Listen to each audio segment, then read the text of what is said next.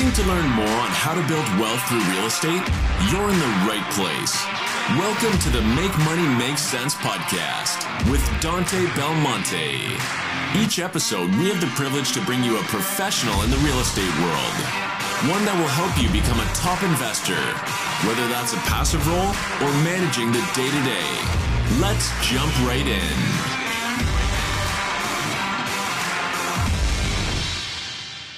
Alrighty, everyone, welcome back to another episode of Make Money Make Sense. Today on the show, we have Justin Gooden as our guest. Justin, how are you doing today? Well, I'm doing great, Dante. Thanks for having me. Of course, we had a little technical difficulties, but we got it figured out, and we're here and we're uh, making things happen. So, if you want to go ahead and take a few minutes to introduce yourself to our audience, that'd be great. Yeah, sure. So, I'm Justin Gooden. I'm located in Indianapolis, Indiana. I started uh, multi started investing in multifamily properties a couple years ago, and I started going down the traditional route. I think like most people do, and um, you know, going to college, getting a job right out of college. Um, but while I was going through business school, actually, I kind of was, you know, um, thinking about like really what I wanted to do and kind of navigating through some different, you know, passive investing opportunities. And I kind of stumbled upon the stock market was doing some things with you know day trading swing trading and just like really hated just how volatile and unpredictable it was. And like i was saying i was looking for something passive and that definitely was not you know passive. It was a you know pretty much daily thing you had to keep up on but um, stumbled upon BiggerPockets and my dad is an entrepreneur. He owns his own business and he owns a, a duplex. And i always remember the one thing he said was that he wished he would have bought more when he was younger, and the duplex was you know the best investment he's ever had in his life. So at the time, you know, I thought rich I thought rich people like only invested in real estate, and someone like me just starting out um, just wasn't cut out for that. But after you know navigating through BiggerPockets and um, you know just doing my research on there, I figured out that I wanted to be in real estate. And one thing I give myself credit for is that you know I didn't spend too much time doing the whole you know analysis paralysis thing and yeah. figuring out what I wanted to do. So I just kind of went out and did some simple calculations and bought a single family house. Um, so that's been an amazing investment, and I still own that today. And pretty much right after buying that single family house, I was pretty much addicted to real estate. Um, the investor I bought it from was actually liquidating all of his single family homes and going into apartments, is what he told me. Wow. So at the time, I was like, wow, I mean, that's amazing. How is like, you know, an average guy like this going to go out and buy apartments? And a couple months later, um, I stumbled upon Michael Blank's Financial Freedom with Apartment Investing book. And a lot of people kind of talk about, you know, reading Rich Dad, Poor Dad, and that's the book that kind of changed their life. But uh, the book that kind of just opened my perspective and changed my whole life was reading Michael Blank's book and, um, you know, going bigger, faster, using other people's money, yep. to you know take down these larger assets, having a team behind you. And so that was a couple years ago, and you know just been doing everything everything I can to be successful in real estate, as far as you know networking with other great investors like yourself. Um, you know, educating myself, listening to podcasts, reading every book I can get my hands on, and hiring mentors. I think hiring mentors has really accelerated my growth. And um, as far as like my goals and what I'm looking to do is, I'm really interested in assets here in Indiana, Kentucky, Tennessee, and also looking in North Carolina also. So as you know, like we're in a we're in a crazy market right now and have been for the past couple years. So it's just been um, been a grind and been uh, really tough to find deals that pencil out in this market. But I was able to um, partner with some other individuals on a 236 unit in Jacksonville, North Carolina. Um, actually closed that last month and really happy to be a part of that. Had a great team behind me to help with that and that's uh, the first of many. So on to the next one. Awesome, I love it. Yeah, I mean, kind of like going back and touching on everything you just rolled off there. You know, I think a lot of people start in that passive realm. They start with like stocks and like swing trading, day trading, trying to figure it out. And it's so emotional. It's so crazy. And there's like the ups, downs, and how volatile it is. It is pretty nuts. And so you know, I'm not a big stock person, but of course, you know, just to diversify my portfolio, you know, Roth IRA, just regular brokerage account, or sure. when I have funds just kind of sitting ready for the next project, instead of having it sitting in my checking account, I'll put in like exactly. some like mutual funds or ETFs that are just really diversified so it doesn't take that volatility, you know, straight to the face, even though a lot of the stock market's correlated together. When, you know, when one thing's up, everything's up. When one thing's down, everything's down. But, you know, try to spread it out to make it a little better. Uh, and then getting started in the single family space. Yeah. I mean, that's the mindset people usually have is, you know, they start a little smaller instead of going bigger. How many deals have you done? Was it like just that one or a few before you stepped up to this 236 unit you just closed on with your uh, group there? Yeah, and it's funny you mentioned that, but I mean, exactly to your point, you know, when it's kind of our mindset when we're starting out in anything, right, is to be, you know, conservative, safe. So when you think about getting into real estate, you're like, you know, the first thing you think of is, okay, I'll buy a single family or, uh, you know, I'll flip a house. Right. So that's kind of just our, our mindset starting out. And, I, you know, that's just kind of how we're trained here. But, you know, like when I was starting out, I had no idea that, you know, with a, lot of persistence and education and partners, you could take down something uh, a lot, lot bigger. But I mean, yeah, like you were saying, um, the single family house was the first investment that I had. And, you know, I started going down the route of looking at some other, you know, duplexes and, and fourplexes and some smaller multifamilies. Um, but yeah, I didn't pull the trigger on anything. And like I mentioned, we're in a super competitive hot market now. Yep. Um, so I went straight from that single family house to um, partnering and closing on that 236 unit. I, mean, I think that's great because someone for myself, you know, I only did a few a few buildings too. I did three deals, I think, until I got into the large multifamily space because it was just like you learn. You, you know, you start to get these first few or you know these one, two, or three under your belt. You start to learn, and then you discover something new like syndication or multifamily, and you're like, how can I get in there? How can I scale? How can I jump up? And sure. you know, the average person can do that. It's not just the multi-million out millionaires out there that can do it themselves. Yeah. Do they? Exactly. Yes, but you know, a lot of average people that come together, or so we speak, average. You know, I think we're above average when we're doing this kind right. of stuff. We're not the average exactly. Joe. Um, and Michael Blank's book, you know, same thing. When I got that, I didn't really know too much about multifamily. I knew small multifamily, but not the large, and I jumped into it. So, touch a little bit about. Um, we'll go to your deal in a few minutes. We'll talk about that because I definitely want to touch on that. But talk to us about the mentor you, you said you you know you went through with a mentorship is what it sounded like and that really excelled your thinking and your uh, success as well. Talk a little bit about that. You don't have to mention who it is. Yeah i've had a few different mentors that i still work with today. Um, but yeah i mean the mentor is really good to have somebody on your team like that. Um, i mean as you know like when you're starting out from you know basically nothing from just having you know a single family house but then switch gears you're going out looking for um, you know, 100 plus unit complexes. You're reaching out to brokers and things like that, and you don't have the track record or the credibility to kind of back up what you're saying and what you're trying to do. So having a mentor, you know, having somebody that you can kind of leverage their their own network, um, their experience, their track record. Um, you know, you can reach out to brokers and say, you know, I'm partnering with um, this guy. He's active in these markets. He owns this many multifamily units. Um, so that that was a game changer. At least having um, you know, a mentor like that to look over my shoulder um, and, uh, you know, provide his experience, um, his feedback when we're underwriting deals, looking at things like that. Um, so that's, that's definitely a game changer. And I, I, would highly recommend, you know, mentors to kind of accelerate your growth and make sure you're doing everything you're right on, on the, on the first deal. Yeah. And speaking of like a mentor like that, how are you able to get on a mentor's team really how were you able to you know take down a deal with this mentor convince them to allow you on the deal if it was your mentor the deal you're on or a different group there's a couple of ways to get involved with I, will try and answer your question um, but i mean to get involved with the mentor i guess there's a couple of different ways of approaching that um, I mean, one, you can look to add value to somebody a lot more experienced than you that has maybe the same kind of goals. Um, for example, if they're interested in investing in a market that you're in, um, I mean, maybe you know, be active and start looking for deals. Send them deals, underwrite deals for them, um, drive properties for them, and just look for ways to add value to their business. And then there's ways. I mean, just going down the route of a you know traditional paid mentoring program, and that's the one that I did. Um, and there's there's many out there. They're all great, but I would just you know advise do your own due diligence and look for a mentor that is experienced and really active and that has you know the same kind of goals that that you have. Yeah, no, I love that. Now, this 236 unit you guys just closed on last month. So that was the eastern part of North Carolina, correct? Correct. Okay, awesome. So talk to us a little bit how you got involved with that. How were you able to, you know, get on with these co-GPs that were able to take down this big deal. I mean, 236 for your first deal. That's a big deal. Most people are pulling out, you know, 20 units, 30 units. Talk to us about that. Yeah, like I mentioned, I mean, definitely had a great team behind me and would not have been possible without having a team like that.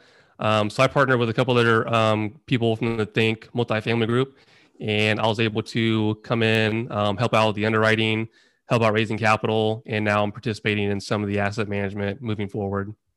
Awesome. I love that. And how did you guys end up finding that deal? Was that someone else in the group? Did you find that yourself? Uh, yeah, somebody else, somebody else actually in the group found it. It was an on-market deal from Cushman and Wakefield, nice. um, located in Jacksonville, North Carolina. Went through a couple different rounds, uh, best and final, and we were awarded the deal. That's great. And what about this deal? So was this? I'm assuming this was a value add deal. Correct. Yeah, pretty much a traditional value add opportunity. Um, I'm pretty sure the previous um, the previous owner had it when it was distressed and kind of got it stabilized. Um, didn't really do a whole lot of value add to it. Um, pretty much just you just leased it up and left a lot of meat left on the bone for the next buyer.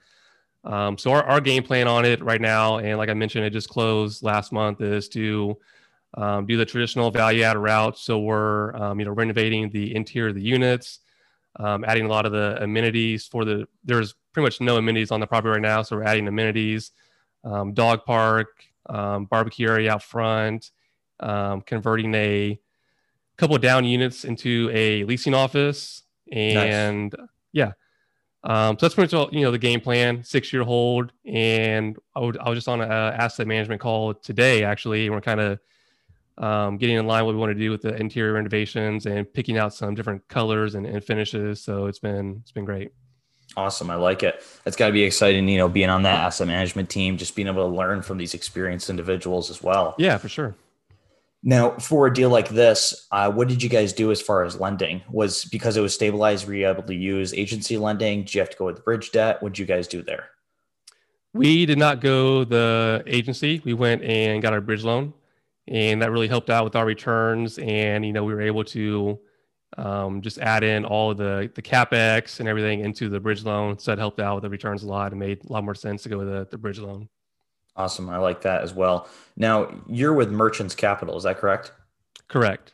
Okay. Why don't you touch on that and tell uh, the listeners what is Merchants Capital and what are you doing for them? So aside from multifamily investing, I am still working a W two full time job, and I work as a commercial multifamily underwriter um, for this lender in Indiana. So Merchants Capital focuses on uh, bridge lending. So we do a ton of bridge to HUD and a little bit of a bridge to GSE. Um, that's what we focus on. We um, don't hold anything long term. Um, just focus on providing bridge bridge loans and um, getting out within a couple years. Awesome, I like that. I mean, that definitely helps. You know, your W two is directly correlated to what you're really looking to do and what you're growing to do, which really helps. You know, like yeah, myself, exactly. you know being a broker, even though I'm not in the market that I want to be in, or I, I'm not a broker in the market that I want to invest in. I still understand how it works. And, you know, same thing for you. Now, for that bridge that you guys did on this project, did you use yourself or did you guys actually go with someone else? Unfortunately, now, yeah, we went with somebody else. Oh, geez. no, that we typically do uh, recourse uh, okay. bridge lending, and that's something um, that the KPs on this deal did not want to do. Okay, so they wanted to do non-recourse, of course. Yep. Um, talk to us real quick about like the really people know what bridge debt is, but for those listeners that don't understand what bridge debt is, why don't you talk about that real quick and the different aspects it has versus other lending topics? Yeah, it's a great question. I guess you can think of it um, as a way of maybe, I guess, like the best way to think of it is just like it's a hard money loan for commercial properties. So when a property um, you know, may not qualify for agency debt, or like in our situation, we wanted to, you know, wrap a lot of the expenses or I mean a lot of the capex into a loan. Um, bridge debt can allow you to do that. So it's, it's short-term financing, usually at a higher interest rate to you know account for more of the risk of the deal. And so with a bridge lender, you're getting a short-term loan, um, usually two to three years, and then you're refinancing out of that and going into something like a GSE or a HUD loan. Um, so like when I, you know, the, a lot of deals that we do, um, HUD debt and with how, you know, interest rates are extremely low right now, um, HUD 223F program has been, you know, a really valuable and desirable program. Um, so the thing about HUD debt and why bridge lending can come into play with this is that, you know, HUD, when you go, when the borrower goes to HUD, it can be a six to eight month application process. Yeah. So you can't just buy a property day one and then next day go into HUD. So a lot of borrowers will, will acquire um, the property today, um, get bridge debt on it, and then, you know, um, start working on the application process to HUD and then refinance out of that um, bridge that and, and then have that long-term financing. Yeah, because I mean the HUD program is phenomenal, and you know you have that. Is it 35 years and 40 on new construction? It's 35 um, amortization and, and term.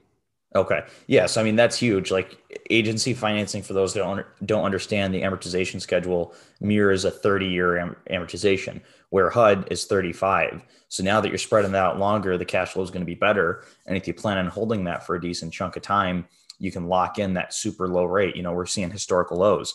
And, you know, Justin was saying it takes six to eight, sometimes even 12 months to uh, you know, once you apply for the HUD and to go through the whole process until they actually lend on the property.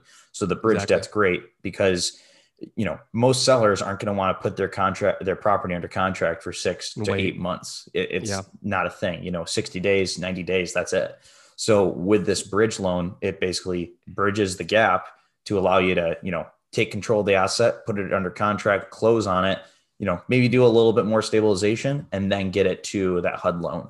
Um, you know, for example, this one project we're working on. So a good group that we know that we're good friends with, have built a relationship with, they put an 80 unit under contract in East Charlotte, and we got invited to come on the deal with them, uh, assist with capital raising, asset management.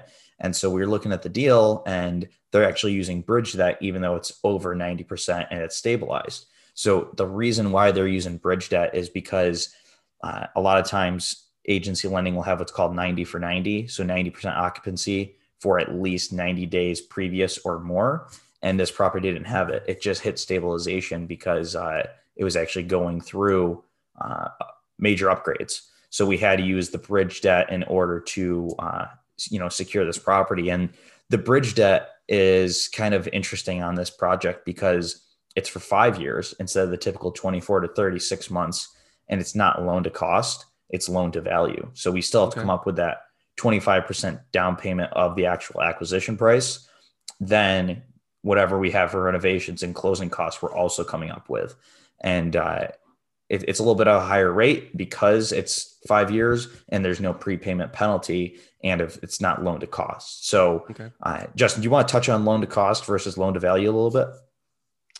Yeah, loan to vi- loan to value is just um, you know what your lender is giving you on the loan is basically the amount of equity that you're going to put in the deal. Um, typical loan to value is going to be 75% right now. So the bank is going to lend 75% of the cost. Um, the borrower is going to come in for the 25%. Loan to cost is mainly more for the bridge loaning, bridge loaning like Dante touched on. Um, basically the the cost, everything that you need, um, the purchase price, capex is all, all, all going to be like rolled up into a loan and then the bank is going to lend 75% of, of the cost. Exactly. Yes. Like for this project, you know, it's a 9.25 million purchase price, uh, plus like 250 in renovations and whatever it was in closing costs. You know, it's a total of like 3.5 million we're bringing to the table because it's loan to value bridge. If it was loan to cost, we'd only be bringing like 2.5, 2.6 to the table, which will increase your returns across the board because you're bringing less equity to the table at the end of the day. So that's always interesting. It's kind of cool. We got to chat about bridge debt a little bit. I got to throw it in there. Yeah, your W two. Um, how long have you been with Merchants Capital for? A little over a year now. Okay, awesome. And enjoying that. Yeah, it's been great experience. Awesome, I love it. Uh, so, kind of heading back to that deal that we were talking about that you did uh, for 236 units, you ended up going with bridge debt on it. What are you guys project uh, projecting as far as returns on this project?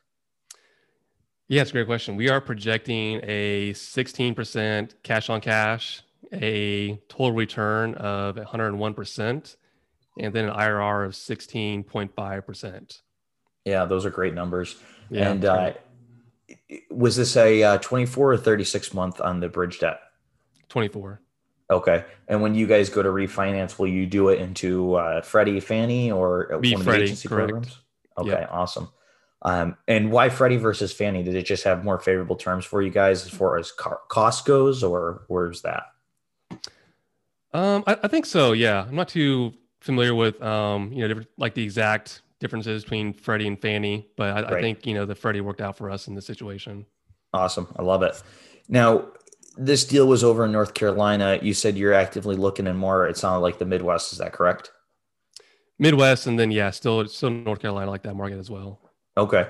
So for places like Indianapolis, Ohio, I believe you said, and Kentucky, correct? Uh, mainly, yeah, Indiana, Kentucky, Tennessee, and then yeah, North Carolina also. Okay.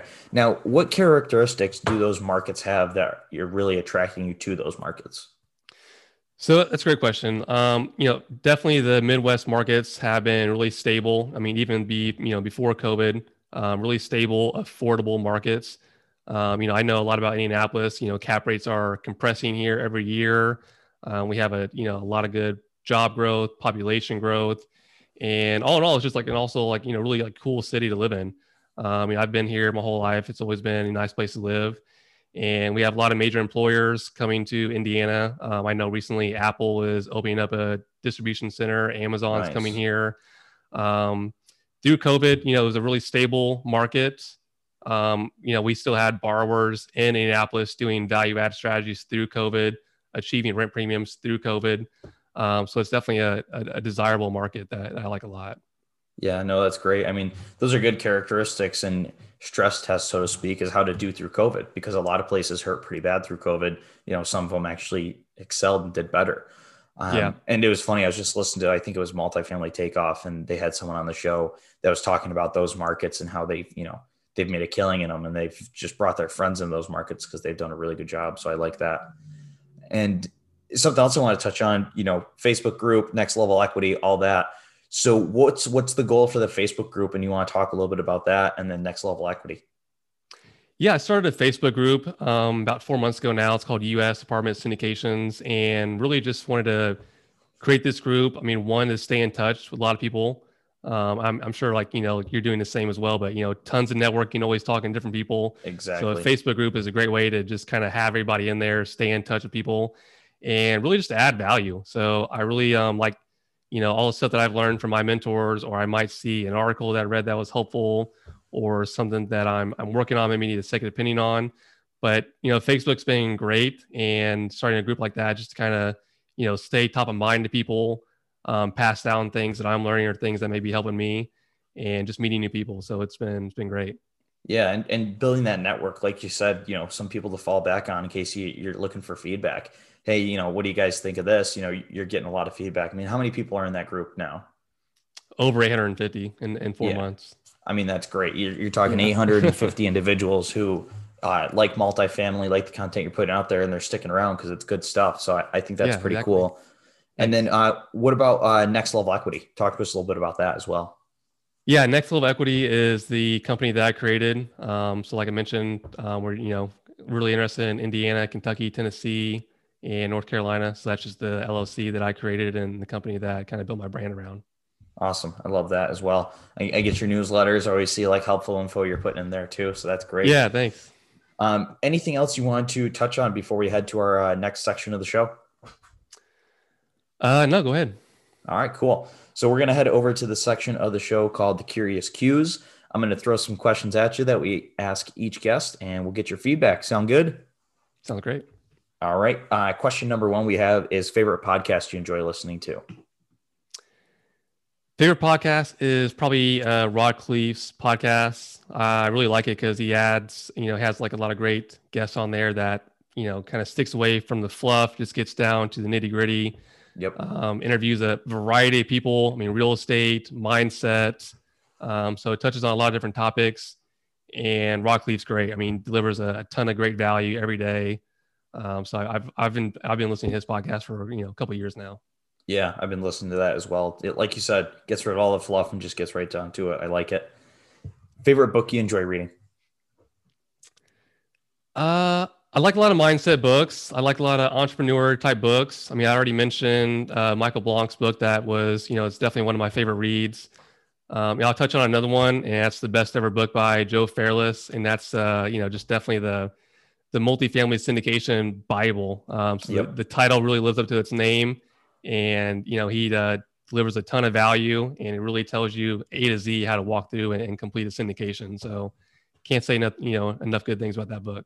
Yeah, I mean, just uh, again, a phenomenal book. I, I keep it very close next to me because I just, you know, I'm always highlighting, underlining, and you know, if I ever have, you know, questions, usually the answer to them is in there, and I can just check it out. So that's a great resource for people that are looking to get into that. Biggest hurdle in real estate you've had to overcome? biggest hurdle is definitely the the mindset approach or, or piece like I like I just mentioned. But you know, like when I was um starting out and I would listen to you know like my coaches or the podcasts or like go to events and somebody starts talking about you know the first thing how to be successful in real estate where to start it's mindset. Yeah. and you know like when i was starting out i was like all right you know get past this. Tell me how to start closing a deal. Tell me what to do. You know i don't want to listen to you know some of this fluff but it really is mindset. So the thing about in, you know in real estate and like i already mentioned but you know it's a really tough market really competitive and it takes a ton of persistence and you may be working at this for you know a couple years and feel like you're not making progress but on the back end you're making a ton of progress. You're meeting new people. You're learning from your mistakes. And so i would just you know really start with your mindset you know believe in yourself and commit to the goal and not the timeline. It may take you longer than expected but you know in the end just commit to the goal. Yeah, I mean that's that's so true. You know, there's days where you just you just got to keep pushing along because you're looking at deals, you're underwriting deals, you're getting outbid, you're putting in offers. It, it's a Nothing lot. Yeah, and it's it's competitive, but it's it's a numbers game. You just got to keep sticking with it and keep doing it. Eventually, something's going to stick. Keep throwing it at the wall. i agree Fa- favorite non real estate related hobby. So in your free time, what do you enjoy doing? uh, I can't say I enjoy it, but one thing I'm getting back into is running. Okay. So again, on, the mindset piece, I'm a real uh, avid listener and follower of David Goggins, Yep. and he's a big proponent of you know um, doing things that you hate every day to you know not only increase your you know your health and your fitness, but you know strengthen your mindset. So running is something that I hate, but I'm trying to do it more and more and make myself do it. And at the end, you know, when I'm, when I'm done, I feel you know a lot better, and also helps my mindset. It makes me stronger. Yeah, it's so true. And David Goggins a good example of that. I mean, if anyone's you know read his book or listened to him, he does a phenomenal job. Great book as well. Yep, it is. Newbie advice. So, what advice would you give to someone that's looking to you know get started in what you're doing? yeah aside from the mindset piece and you know really just believing in yourself and staying persistent i would recommend um, starting a thought leadership platform Mhm. and it's like what i mean by that is starting a podcast starting a facebook group um, sending out a newsletter and really with the whole you know goal to not only you know meet people um, network with people but stay top of mind to people so people are going to see you active on social media every day. You're going to stay top of mind. Um, you know, when, it, when a deal comes around or when an opportunity comes around, you're going to have a lot more people willing to partner with you and work with you because you're going to seem serious. They're going to see that you're dedicated. Yep. And, you know, investors want to see that you're active, you know, every week. Um, you know, if you came across a deal and, you know, it's the best deal ever, you need investors, you need partners for it, but say nobody's seen you active, nobody's talked to you in eight months, you know, they they're probably not going to partner with you. It's not going to end up well. So um, be active on social media, get a thought leadership platform, and just keep on networking. Exactly. I mean, when you're going out on tours, touring properties, you know, take videos of it, take a picture of it, show people you're out in the trenches doing the work. I mean, same thing on the brokerage side. Every time I get a new listing, I throw it on there. Every time we accept an offer, I, you know, put out how many offers we got accepted on it and or how many offers came in, you know, just showing people that success and how active you are. I think it's very important. So definitely. Exactly. And uh, Justin, if someone wants to get in contact with you, get on your list, or you know, get check out the newsletter, Facebook group, all that fun stuff. Where can someone get in contact with you? Yeah, so you can go to Facebook. Um, the the Facebook group is U.S. Apartment Syndications, and also I created a really great um, seven day email course about passive investing. And I, you know, it's totally free. You can go to my website at nextlevelequity.com slash free course, and it'll send you an automated seven day email course, um, tell you about all the benefits of passively investing and exactly how to get started. Awesome. I love it. Justin, thank you so much for coming on the show this evening, and we uh, appreciate your time. Great. Thanks for having me. Thanks for listening. We hope you were able to take some value away from today's episode. For more information or to connect with Dante, visit victorycapgroup.com. See you next week.